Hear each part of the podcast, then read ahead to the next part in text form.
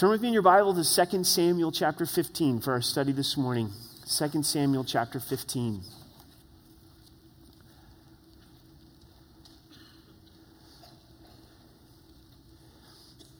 I was a little confused when I got up this morning. I wasn't sure if it was uh, May 15th or February 15th.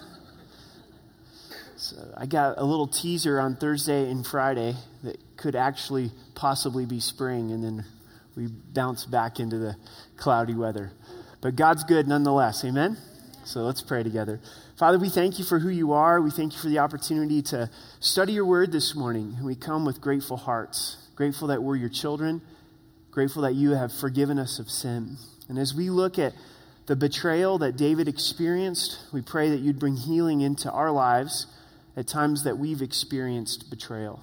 Pray that you'd help us to not be a person like Absalom, not to be a person who betrays those that we love. So we invite you into this time. Holy Spirit, would you lead us into your word? In Jesus' name, amen. Betrayal. Betrayal. It's possibly the worst kind of pain that you can go through in life. Some that have experienced a betrayal said that they would have rather experienced a death. Sometimes a betrayal in a relationship they say it may have been easier actually to experience a death than a betrayal.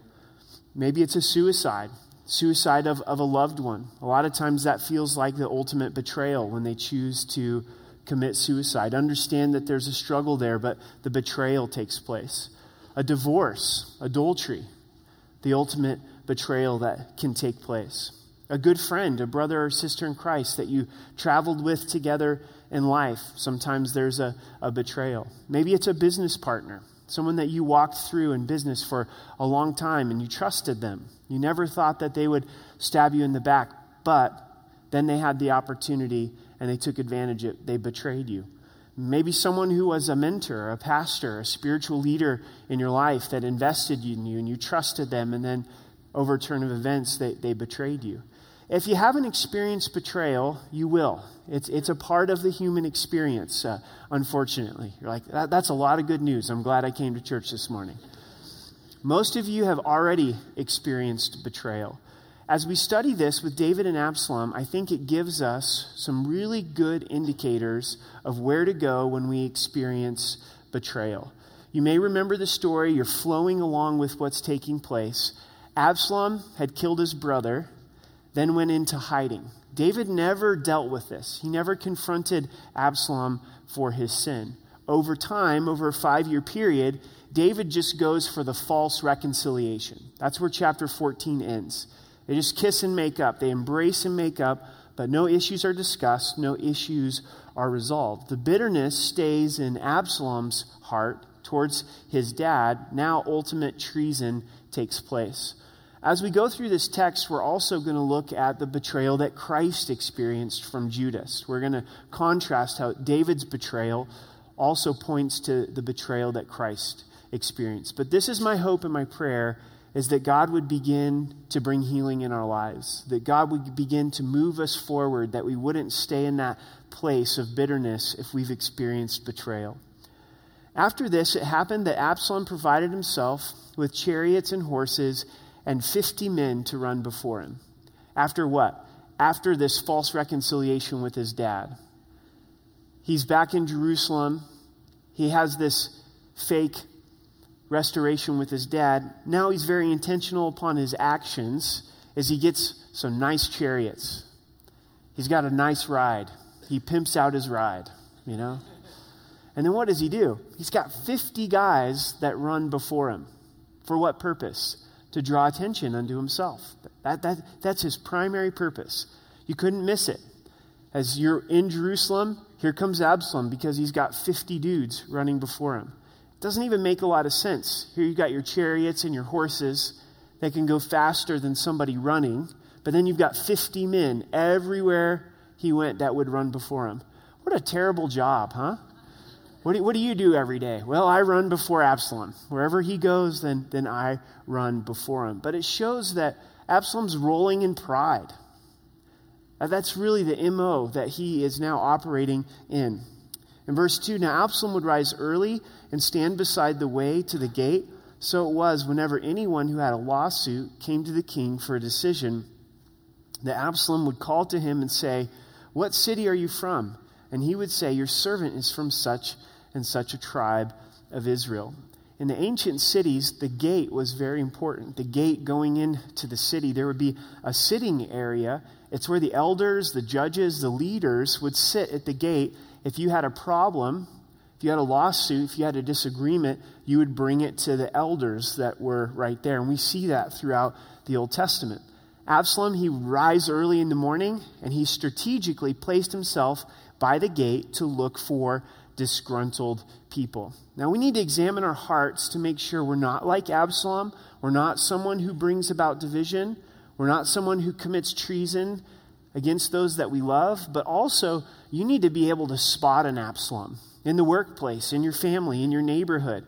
And someone who has a heart to bring division, they're always going to look for disgruntled people. They're just waiting for that conversation around the coffee pot, around the water cooler at work. Oh, you don't like the boss? I don't like the boss either. Yeah, oh, so and so doesn't like their job. So and so made a mistake. And that's what Absalom was doing. He was feeding off of this.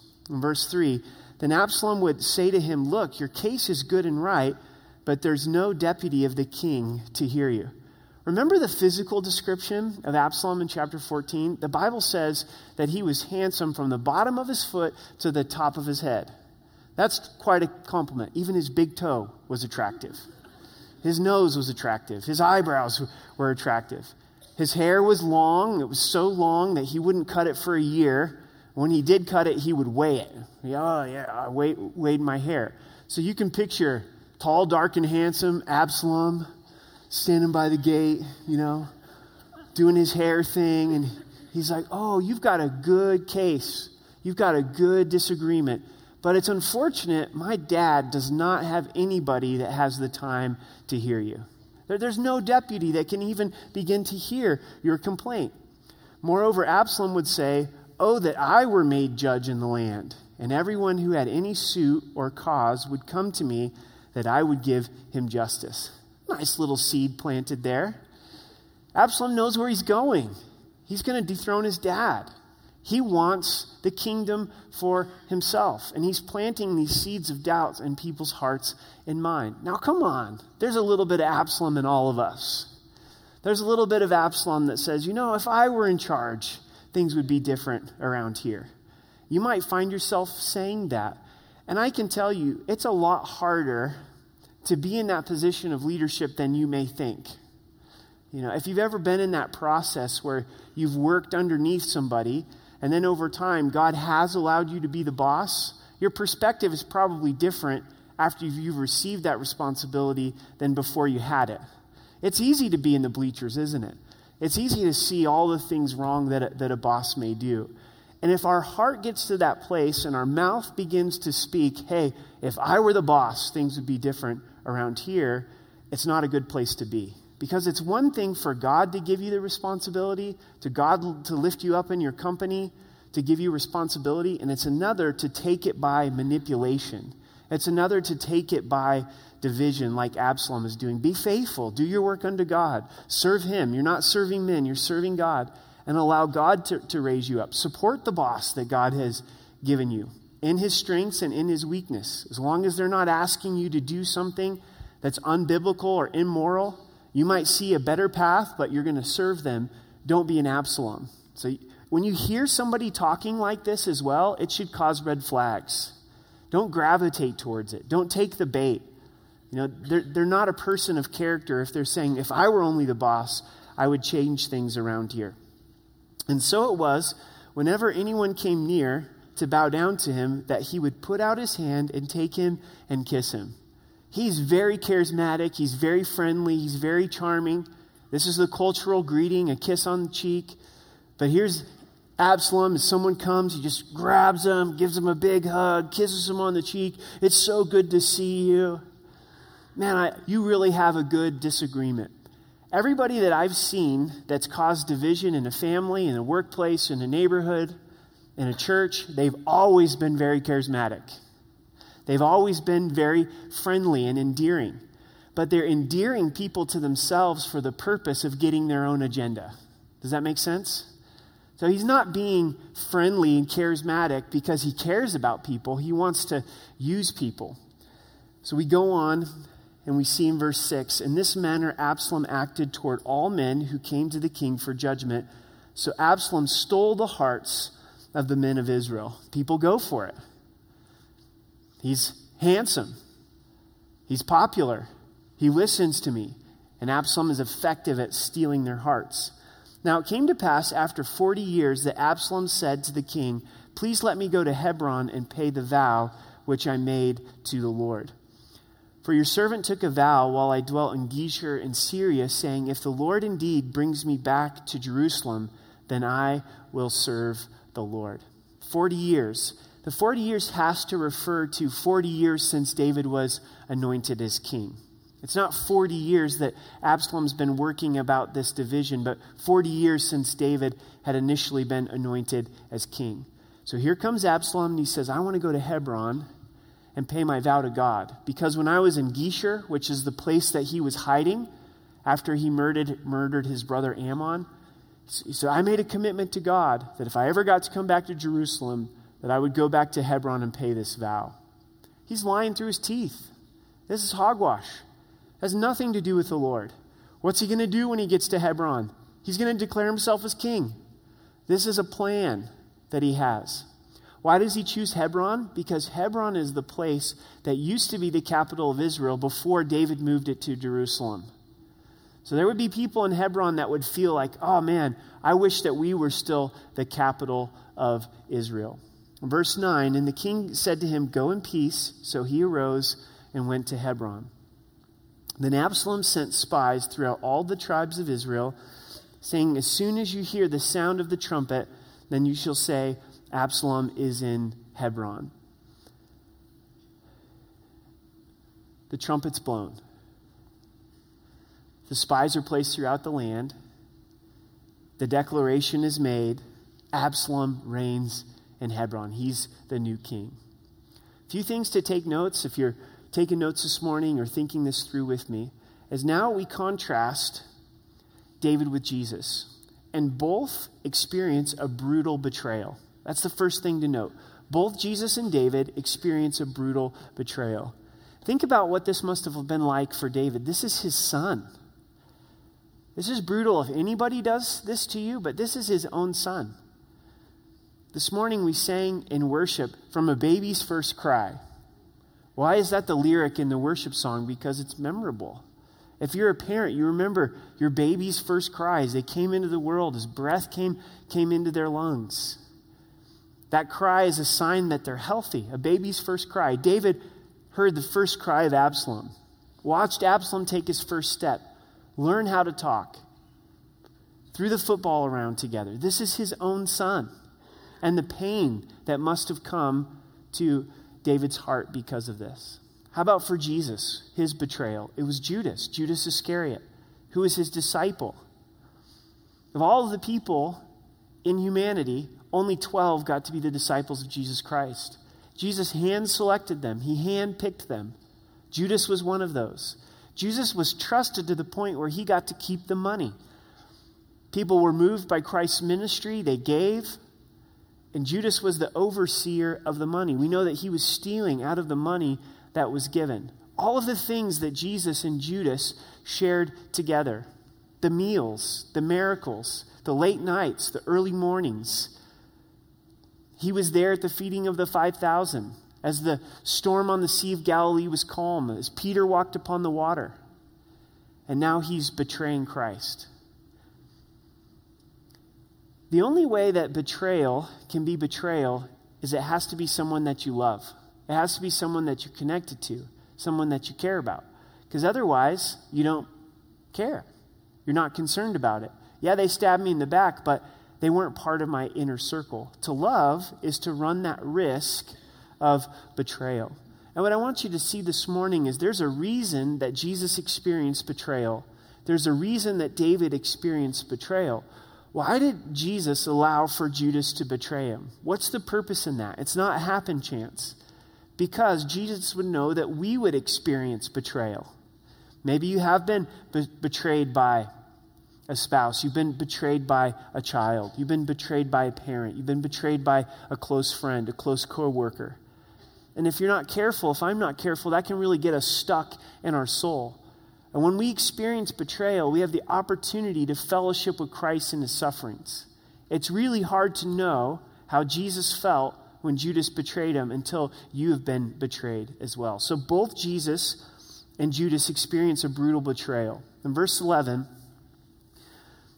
and with Absalom went 200 men invited from Jerusalem, and they went along innocently and didn't know anything. So they went to Hebron thinking they were going to have a great worship service. Absalom was going to pay his vow to the Lord. All of a sudden, now Absalom is declaring himself to be king. Then Absalom sent for Ahithophel, the Gilonite, David's counselor from his city, for Gil, from Giloah, while he offered sacrifices, and the conspiracy grew stronger, for the people with Absalom continued to increase in number. This is David's inside man. Ahithophel, as you study the life of David, was his key counselor. When David was fighting battle, when he was making decisions, he would go to Ahithophel. Ahithophel would provide that important counsel that would make David strong. And here, Ahithophel now goes with Absalom, and the movement of treason gains some traction. The end of verse 12 tells us people begin to increase and they start coming to Absalom in great numbers. Verse 13 Now a messenger came to David saying, The hearts of the men of Israel are with Absalom. The hearts of the men of Israel with Absalom. That's the key factor because it's the heart that really matters. So their heart's been touched by Absalom. Their heart's been moved by Absalom, and they're committed to Absalom. It worked. It will work. Absalom's schemes of division, they're effective. You promote yourself, you be friendly, you, you say, you know, I'm really concerned with your problems, and people, unfortunately, will, will follow that. And he was effective in bringing people around himself. So David said to all of his servants who were with him at Jerusalem, Arise and let us flee, or we shall not escape from Absalom. Make the haste to depart, lest he overtake us suddenly and bring disaster upon us and strike the city with the edge of the sword. Second thing to write down is both Jesus and David placed other people's needs before their own. This really strikes me in verse 14. David says, Look, we're not going to be able to defeat Absalom here. If we stay here, there's going to be people in Jerusalem that are innocent that die by the edge of the sword. I don't know about you, but when you've experienced the deep pain of betrayal, the number one thing that we tend to do is be selfish. We've been hurt. We've been hurt in a way that we would have never anticipated. And so the natural response is, I'm going to take care of myself. I'm never going to be hurt like this again. But what does David do? His initial response, he's just heard that his son has committed treason, that there's some real credibility to this movement. He starts to care about other people's needs. He starts to declare, Look, I don't want people to die here in Jerusalem. Jesus, when he was crucified upon the cross, in a powerful way, in his moment of crisis and pain, he's caring for other people's needs. As he's pinned to the cross, he says, Father, forgive them, for they know not what they do. He doesn't say, Father, get them, for they know exactly what they do. He's not spewing hateful words against Judas. That Judas, he's betrayed me, and now it's led to my arrest and my crucifixion, he sees his mom, Mary. And remember the pain that he's going through, the suffering that he's going through, the difficulty of being able to speak. He sees John, his disciple, and mom, and he says, Woman, behold your son. Son, behold your, your mother. And he linked John and Mary up. He wanted to make sure that his mom was cared for because he was dying. But Mary was going to continue living. That's incredible. He was thinking about other people's needs. Two thieves being crucified next to him, one mocking, the other asking for forgiveness.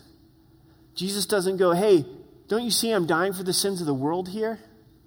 Don't you see that the Father is punishing me for everyone's sin? He turns and cares for this thief and he says, Today you'll be with me in paradise. if you've been betrayed and you're in that prison of betrayal, it's so important first to relate to Jesus, to fellowship with Jesus, and then make the conscious decision of the will, not based on your feelings, to say, I'm going to start putting other people's needs before myself. It's key, it's really important. Because if we stay in a place of selfishness, it's going to be a downward spiral, isn't it? It's going to lead to more and more suffering, more and more depression, more and more self pity. If we really open our eyes, there's a lot of needs around us. Even here this morning, there's a lot of people that are hurting. As we go through our day, there'll be people that are hurting, needs to, to be cared for. Verse 15 And the king's servants said to the king, We are your servants, ready to do whatever my lord the king commands. In the midst of this crisis, David is going to find those who are really loyal to him. And that's true in the valley of betrayal. You'll find who your friends are. And these servants say, We're ready to do whatever you command. Then the king went out with all of his household after him, but the king left ten women, concubines, to keep the house. And these ten women are going to be important characters as the story goes forward. They're left in Jerusalem, they're left to, to keep the palace. And the king went out with all of the people after him and stopped at the outskirts. Then all his servants passed before him, and all the Cherethites, all the Pelethites, and the Gittites, 600 men who had followed him from Gath, passed before the king. So you do find people loyal to David. You find his servants, you find people from these foreigners, these outside people groups, that they're committed to David as well. But you also find the 600 men who followed him from Gath. Who are those guys? 1 Samuel 22 tells us men gathered to David who are in debt, who are in distress and discontent. Sounds a lot like us, doesn't it? So, out of their broken condition, they come to David. As they walked with David, followed David, they were changed and transformed. It's many years later, and they're still committed to David the end of 2 Samuel is going to end with listing some of these men's great attributes, their, their exploits. So these 600 men are still loyal to David. Verse 19. You guys still with me? Then the king said to Ittai the Gittite, Why are you also going with us? Return and remain with the king, for you're a foreigner and also an exile from your own place. In fact, you came only yesterday. Should I make you wander up and down with us today? Since I go and I know not where. Return and take your brethren back. Mercy and truth be with you. The Gittite, Ittai, a foreigner, only been in Jerusalem one day, says, you, you go back with your king. I don't even know where I'm going. Notice Ittai's response. But Ittai answered the king and said, As the Lord lives, and my Lord the king lives, surely in whatever place my Lord the king shall be, whether in death or life, even there also you will be. So David said to Ittai, Go and cross over. Then Ittai the Gittite and all his men and all the little ones who were with him crossed over.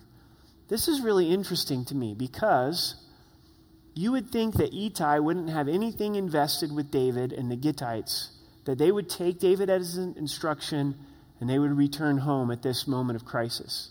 But they say, We're with you. Wherever you go, we're going to go. In life or death, we're loyal to you, we're committed to you. Then you have David's own son who's betraying him. And a lot of times in life, the people that end up being loyal to you are not the ones that you would expect. It's Ittai, it's the person you met yesterday. There's really no logical reason that they would walk through a valley of betrayal with you. But then it's someone who's really close to you that you would never expect that would betray you who brings that greatest source of pain. God will oftentimes bring an Ittai in a valley of betrayal. He'll bring somebody alongside that says, You know, I'm just going to walk with you through this. I realize you're going through a great pain, a great loss, a great hurt from a loved one. And I'm going to come alongside of you and I'm going to walk with you. In verse 23, and the country wept with a loud voice, and all of the people crossed over. The king himself also crossed over the brook Kidron and all of the people crossed over toward the way of the wilderness. David's leaving Jerusalem, and he goes through the valley of Kidron. Another thing to consider is both Jesus and David went through the Kidron. I want you to try to picture this in your mind. Maybe you've seen some pictures of Jerusalem today and what we think ancient Jerusalem looked like. But you have today the Dome of the Rock, which sits where the temple used to be built. It's called the Temple Mount. You guys seen pictures of the Dome of the Rock? Picture that in, in your mind. You can Google it right now if you've got your, got your phone or your, your device. But it sits on the highest part of, of Jerusalem. And Jerusalem is very hilly, similar to San Francisco. It's got a lot of, a lot of hills. And so here sits the Temple Mount. And just below the Temple Mount is we have the Palace of David. And archaeologists have excavated this. You can walk through uh, these ruins, and, and it sits here. And around his palace and around the ancient city would be a wall. And just below this wall in the palace is the Kidron Valley. The Kidron Valley was the place that they would throw their waste, their, their dump. It's also the name Kidron in the Hebrew means dark when the temple is built and the temple is completed and there would be sacrifices, the plumbing off of the Temple Mount would come into the Kidron Valley. The stream would flow dark from the blood of the lambs of the Passover. So you can picture David with this entourage of people that are broken, and he's coming through the Kidron Valley. Also, Jesus walks through this Kidron Valley. When you get through the Kidron Valley, then you come to the Garden of Gethsemane, where there's olive trees. And then just above the, the Garden of Gethsemane, you walk up a hill, which is the Mount of Olives. So hold your place here and turn to John 18, verse 1. John chapter 18, verse 1. Let's look at Jesus, how he walked through this same Kidron in a time of, of betrayal. John 18, verse 1.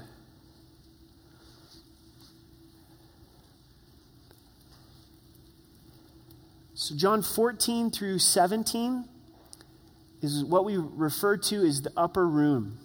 Jesus celebrates the Last Supper with the disciples, shares the message with him. They sing a hymn, they sing a song, they get up, and they walk through the Kidron Valley in verse 18. When Jesus had spoken the words, he went out with his disciples over the brook Kidron, where there was a garden, which he and his disciples entered. And Judas, who betrayed him, also knew the place, for Jesus often met there with his disciples. Jesus walks through the Kidron Valley during the time of Passover, where blood is flowing through this valley, pointing to how he's going to be the lamb that was sacrificed, to go to the Garden of Gethsemane to meet his betrayer, Judas. Now we've got a choice to make as we study 2 Samuel 15 we go, is it just coincidence that David walked through the same valley when he was being portrayed? Or God, in his infinite wisdom, was he ultimately pointing to what Christ would go through? When Christ rose from the dead, he's walking on the road of Emmaus with a couple of his disciples. They don't realize they're walking with Christ.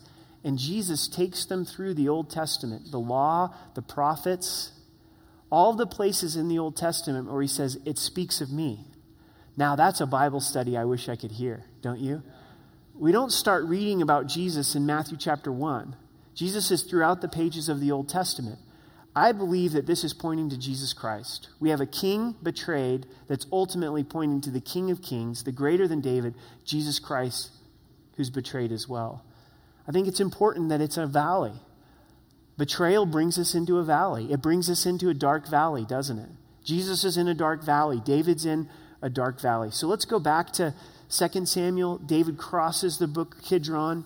In verse 24, there was Zadok also and all the Levites with him, bearing the ark of the covenant of God.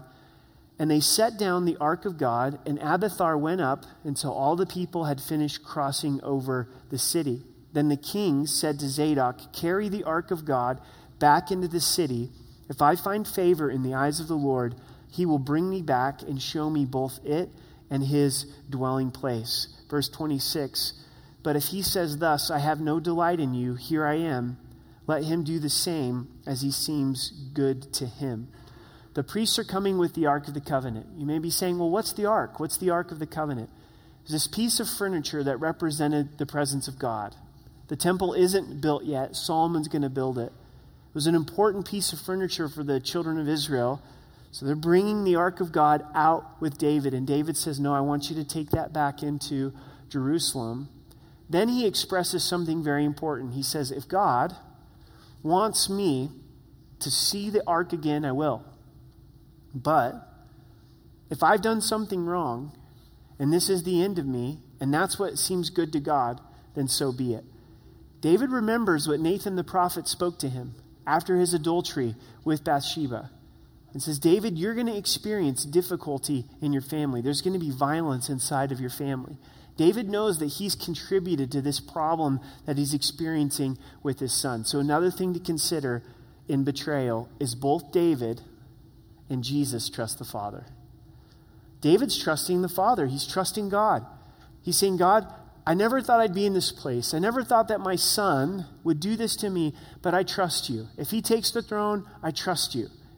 If I never see Jerusalem again, I trust you. And in order to work through betrayal and see God bring about healing in our lives, we have to trust God. We have to trust that He allowed this pain in our lives. If Jesus suffered at the hands of Judas, if Jesus died upon the cross in such a horrific way, there's going to be times where God gives us the gift of pain. And that gift of pain in betrayal gives us an opportunity to know Jesus in a greater way. And oftentimes, in a betrayal of an intimate, personal relationship in our lives, it's going to alter the course of our lives. Things are going to be different, things aren't going to be the same. You don't know if the relationship's going to be reconciled or not, if it's going to be healed or not. And ultimately, you got to surrender it to the Lord. God, this business partner stabbed me in the back and I had a huge financial loss. I put that in your hands. I trust you. This family member, I trust you. This friend, God, I trust you. And to me, the actions of David and the actions of Jesus are incredible as they were experiencing betrayal. Again, Christ upon the cross, what did he say? Father, into your hands I commit my spirit. That's the ultimate declaration of trust. Father, I trust you. We can make that our prayer today as well. Father, into your hands I commit my spirit. So we go on and we look in verse 27. Then the king also said to Zadok the priest, Are you not a seer or a prophet? Return to the city in peace, and your two sons with you, Ahimaaz your son, and Jonathan the son of Abiathar. So he sends Zadok and his two sons back. See, I wait in the plains of the wilderness until word comes from you to inform me. Therefore, Zadok and Abiathar carried the ark of God back to Jerusalem, and they remained there, saying, Guys, go back to Jerusalem, and you can bring me news of what's taking place. Verse 30 So David went up by the ascent of the Mount of Olives and wept as he went up. And he had his head covered and went barefoot, and all the people who were with him covered their heads and went up weeping as they went up. Can you picture this? As you hear me describe this, of the palace of David coming out of the ancient walls through the Kidron, then up the Mount of Olives, you may think this is a long walk. You may think that this is a couple hour walk. In actuality, you could do it in a half hour easy. It's not a long distance at all. When you see all of these pictures of the Temple Mount and the Dome of Rock, they're taken from the Mount of Olives. And the Mount of Olives is hugely significant. So both David and Jesus were on the Mount of Olives. Outside of Mount of Calvary, I don't think there's any more significant place in the scripture. Why? Jesus taught from the Mount of Olives, Matthew 24, towards the end of his life. It's called the Olivet Discourse, talking about end times. When Jesus ascended back up into heaven after his resurrection, he was where? The Mount of Olives. The angel comes to the disciples and says, Guys, why are you staring up into the sky? In the same way that he ascended, he will descend right here. The promise of the book of Acts is Jesus is going to return physically on the Mount of Olives. Let's just camp out there. I mean, so here's David. He's got his head covered. He's weeping. He's absolutely broken, but he's in the exact location that Jesus Christ is going to return. Write this down Zechariah 14. It's one of the most incredible prophecies in all of Scripture. It says that Jesus is going to come back on the Mount of Olives. He's going to plant right there, and there's going to be an earthquake. The Mount of Olives is going to split, and living water is going to begin to flow. And I study 2 Samuel 15, knowing what Christ has done and will do on Mount of Olives, and I go, oh, this, this is significant. This is significant. They were both on the Mount of Olives. Then someone told David, saying, Ahithophel is among the conspirators with Absalom. And David said, O Lord, I pray, turn the counsel of Ahithophel into foolishness. This is the double betrayal the betrayal of Absalom, but also the betrayal of his key counselor, his friend. He knows the damage that Ahithophel can do, and he says, God, would you turn the counsel into foolishness? As you're walking through betrayal, turn it over to the Lord. God, I know what they're saying in the neighborhood about me. I turn that over to you. I know what they're saying in the family. I know what they're saying in the church. I know what they're saying in the workplace. God, I turn that over to you. Don't enter into the battlefield with them, but turn it over into the power of prayer. I think verse 32 is the most important verse in the chapter. Now, it happened when David had come to the top of the mountain where he worshiped God. He comes to the top of the Mount of Olives, barefoot, his head's covered, he's weeping, and he chooses to worship. Isn't that incredible? Now, guys, do you think that he felt like worshiping? As his son has betrayed him, his very existence is in danger, his son's trying to kill him. Do you think the first thing that came to his heart and mind is like, oh, God is good? Praise the Lord, God is good. Absolutely not. The reason that David worships is because worship was his lifestyle. Worship was a part of what he did every day. So when he comes to that point of crisis, it's natural for him to worship. How was Job able to respond, The Lord gives and takes away, but blessed be the name of the Lord? Because he was a worshiper. And we have to understand that we worship based on who God is, not our circumstances. I think a lot of times in our culture, worship is based on our feelings, and worship is based on if we like the experience or not.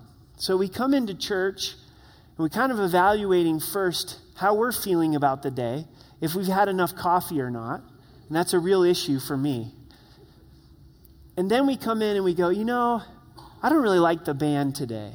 Or the music's a little too loud, or it's a little too, too quiet. Or we go, you know what, they played my favorite song. This is my favorite worship song. I love this worship leader. I'm into it. I'm there, right? And I'm, I'm worshiping the Lord. But the truth is, as we respond in worship to God, not whether we like the worship band or not, not whether we got enough coffee or not, not whether it's a sunny day or a cloudy day, but we go, God, you're good. I understand that you're good, that you're my Father, and I'm choosing to worship you in the midst of the pain. Do you think the weeping stopped for David? The weeping didn't stop.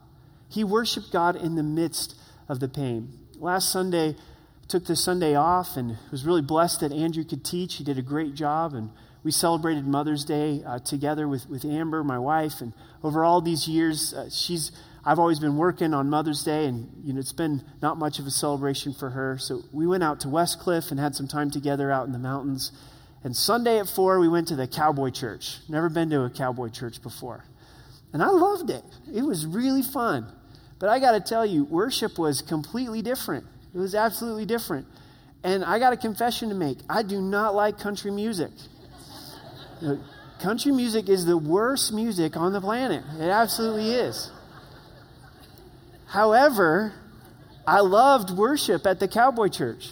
I loved the expression of country music being declared to God in praise and worship. It was fun to sing, I can only imagine, with a Texas twang on it, you know? with some country twang, yeah?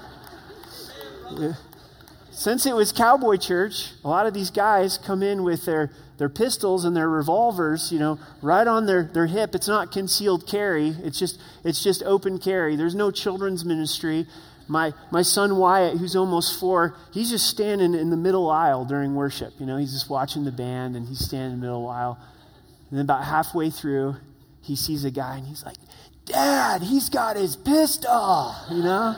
It's like, it's like, this is incredible. You could just bring your gun right, right, in, right into church. You know, but I had the opportunity to worship, even though it was a style that I wasn't accustomed to. And we have the opportunity to worship God no matter our circumstance or the style. It, worship goes much beyond a worship service and a part of our lives I want to encourage you this morning if you're going to get out of the valley of betrayal, the hurt of betrayal, the temptation for self pity, you've got to worship. You've got to worship. You've got to get your eyes off yourself. You've got to get your eyes off that person that's hurt you. Get your eyes on the Lord and say, God, I'm going to worship you. So the chapter ends out. There was Hushai, the Archite, coming to meet him with his robe torn and his dust on his head. He's grieved over what's happening to David. David said to him, If you go on with me, then you will become a burden. But if you return to the city and say to Absalom, I will be your servant, O king, as I was your father's servant previously, so I will now also be your servant, then you may defeat the counsel of Ahithophel. And do you not have Zadok and Abiathar the priests with you there? Therefore, it will be that whatever you hear from the king's house, you shall tell to Zadok and Abiathar the priest. Indeed, they have there with them their two sons, Ahimaaz, Zadok's son, and Jonathan, Abiathar's son and by them you shall send them everything you hear. So Hushai, David's friend, went into the city, and Absalom came into Jerusalem. This is going to turn out to be the key factor.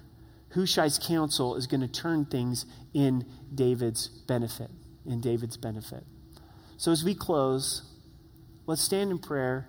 Let's ask that God would bring healing to our hearts and set us free this morning. Would you stand with me and let's pray together?